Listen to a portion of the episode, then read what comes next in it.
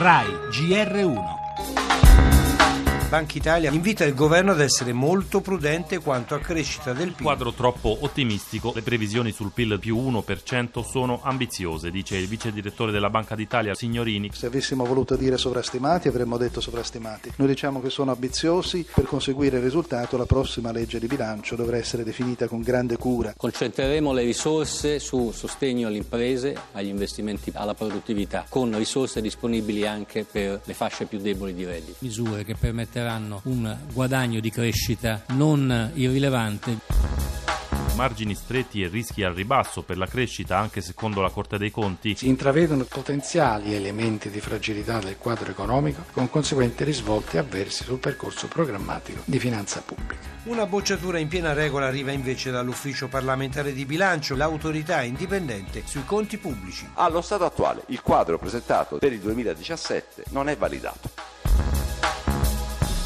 È tempo di manovra. Sarà presentata con ogni probabilità la prossima settimana la legge di bilancio, ma il governo deve intanto confrontarsi con il parere di tre autorevoli istituzioni, Banca Italia, Corte dei Conti e Ufficio parlamentare di bilancio, che esprimono diverse perplessità, in particolare sul DEF, il documento nel quale è delineata la strategia economica del nostro paese.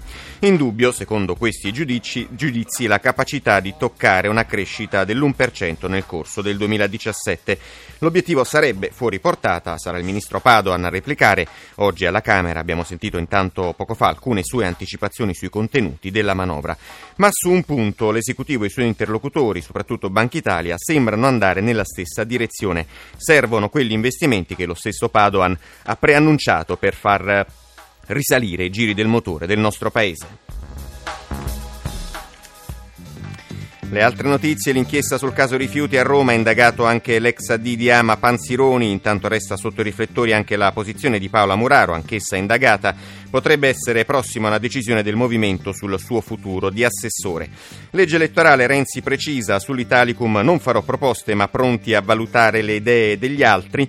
Corsa alla Casa Bianca, questa sera nuovo duello TV Clinton-Trump e tra i candidati vicepresidenti, in primo piano anche la Siria, gli Stati Uniti interrompono i colloqui con Mosca e minacciano nuove sanzioni, cronaca, immigrazione, ieri oltre 6.000 persone salvate, purtroppo ci sono state anche altre vittime, cinema, il nuovo film su San Francesco in sala da giovedì, poi il calcio, la nazionale prepara la doppia sfida con Spagna e Macedonia.